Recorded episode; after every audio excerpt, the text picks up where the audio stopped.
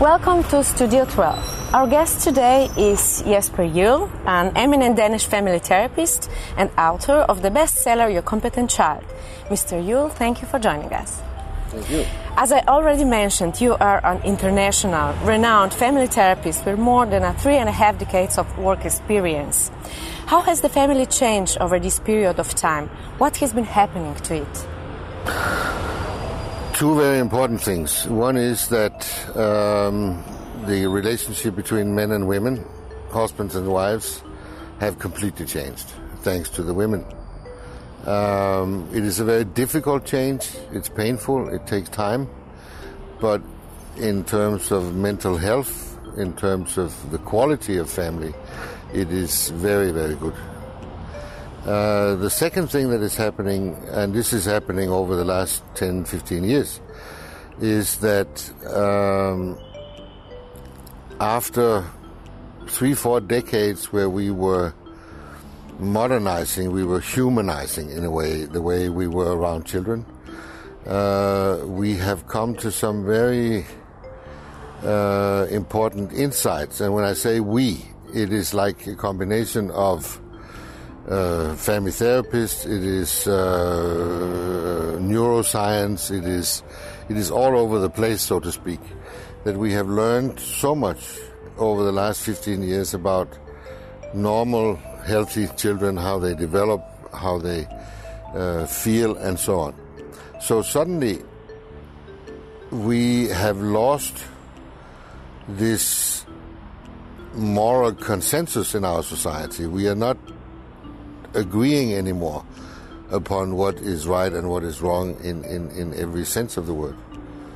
For parents, this is a huge challenge because it means that they don't have any external support. They cannot just like my mother go to, you know, a sister, a brother, a neighbor, a teacher and get almost the same advice from everywhere. Now they will get five different and if they read, read five different books, they will get five different things. So the challenge is for parents to try to relax and say, my job as a first time mother or father is to find my mother or father inside me. What what what do what do I want to do? Is it is it different uh, or is it you know, maybe the same as my own parents were doing? What is it? One example.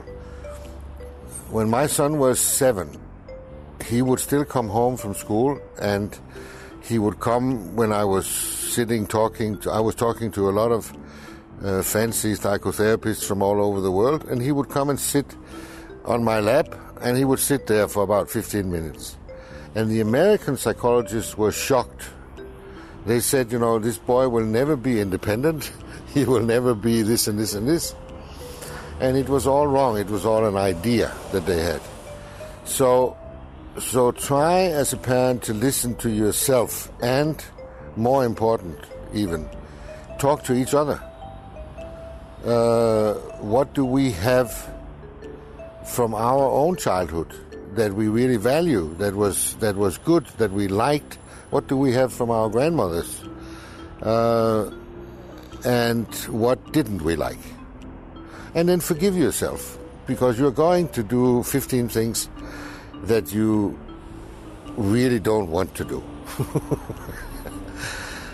because being a parent, becoming a parent, is a process that takes, you know, it takes one or two or three children to get really good at it. Parents are often in a situation where they need to say no and draw a line. But often doubts arise the children need boundaries at all, and if yes, what kind? What is the best way of saying no and setting a boundary? Children do not need boundaries in the sense that we talked about 50 years ago. Every family, I think, every family needs about you know, a handful of rules that in order to make things function. But what we know for sure is that children need parents that are clear, relatively clear, about what they want, what they don't want, uh, what they like, what they don't like. So we're talking about the importance of parents becoming aware of their own personal boundaries.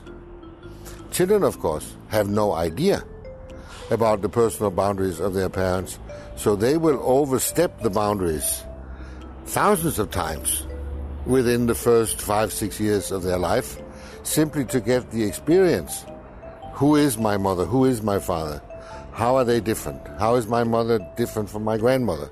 And so on.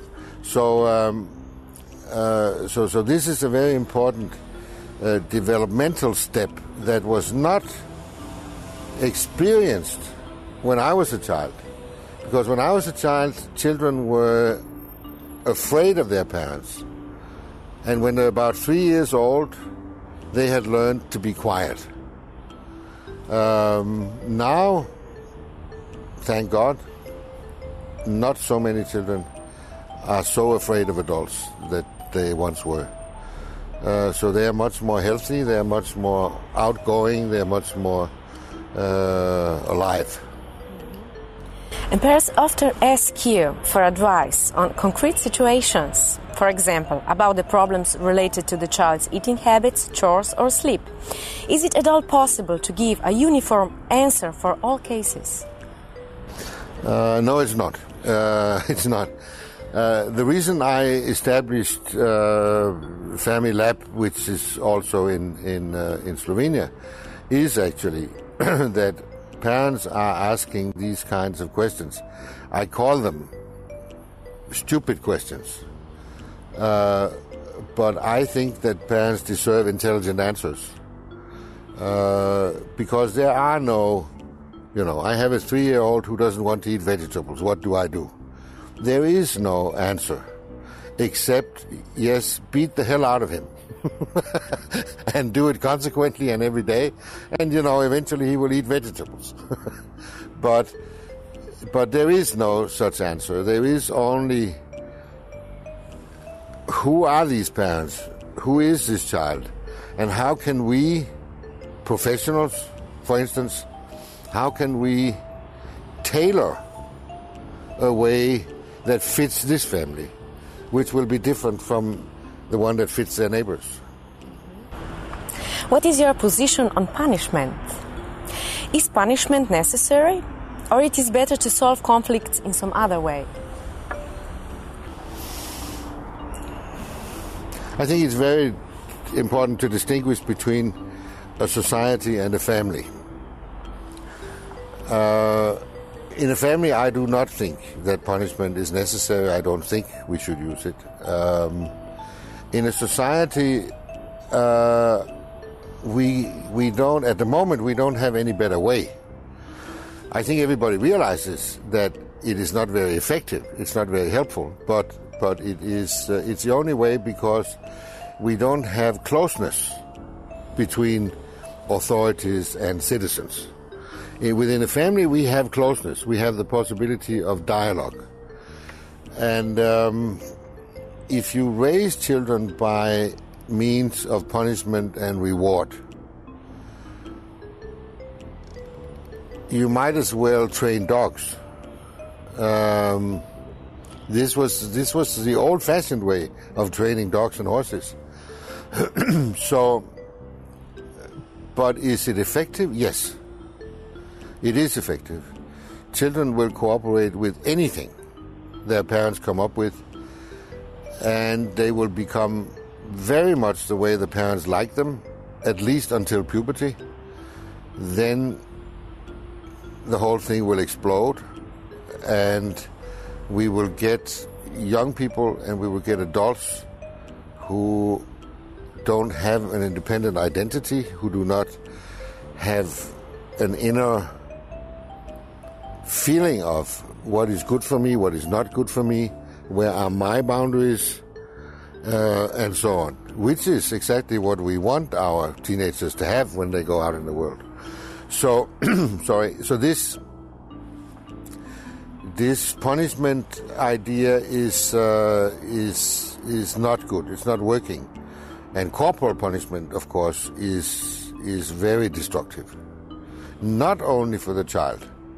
We know that that physical as well as psychological violence against children is damaging for their the development of their brains, but it is also very destructive for the relationship between parents and children which is not so often in the discussion. Uh, but no, it is, it is not a good idea. It is still fairly acceptable to raise a child in Slovene social environment according to methods that include some forms of violence. A slap across the face, smacking, spanking, and other forms of corporal punishment are therefore still being used as a way of disciplining children. Parents are generally not even aware of the consequences their behavior can have on the child's further development. In Slovenia, one slap on the bottom is a rather acceptable form of corporal punishment, and most parents do not see anything controversial about it. What is your position on corporal punishment? There are different kinds. Um,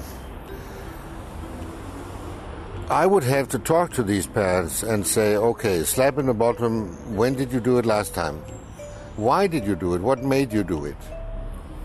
Did you do it because you could not find another way? Did you do it because you think that this is good for the child? What, what, what, were, what were your motives? If uh, the, the last question I can answer, it is not good for the child. Uh, the other one I'm very sympathetic to because we all end up in positions, especially in love relationships, also with our partners, where we have no idea what to do and where we are acting out of desperation. And I think that is allowed, provided that after the fact we take responsibility and say, listen, I did this and this, I should not have done it, it was wrong. Uh, and then don't make any promises. Don't say I'll never do it again because you probably will. so, so it's, you know, being a parent is not about being perfect. It's not about being doing the right thing all the time. Being a parent is being responsible for what you do also when you do mistakes. And all parents do mistakes. I mean, the best parents I know make about 20 mistakes per day. And if you have an average, you know, about 20, 30, 40, then it's still okay. After that, you might want some help from the outside. Is there a way for parents to know that they are good enough? Is it possible to address daily challenges without turning to experts or reading tons of literature?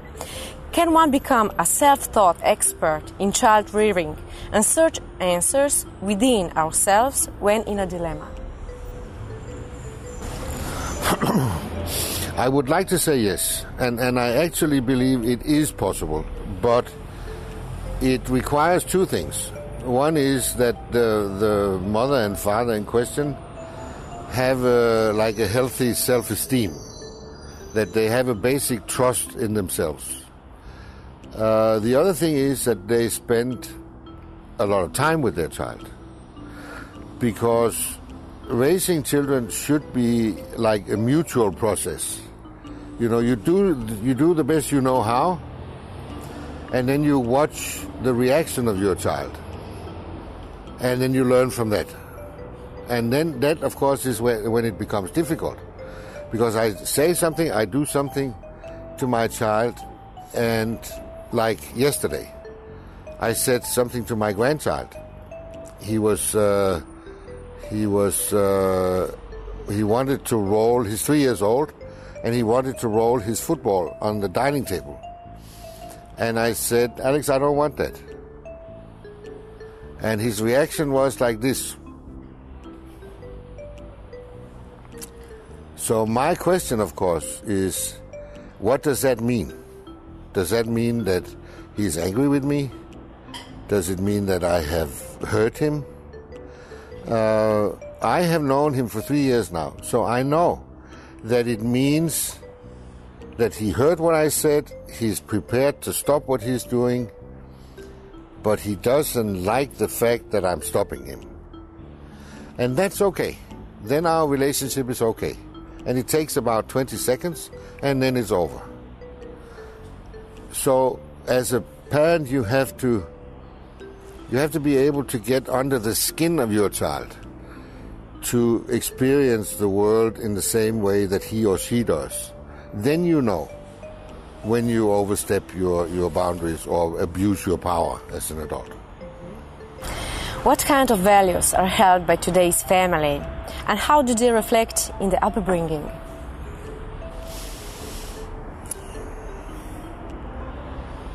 I'm not so sure uh, about what the values of today's parents are. I think most parents are searching, and unfortunately, most of them are searching within a very limited choice.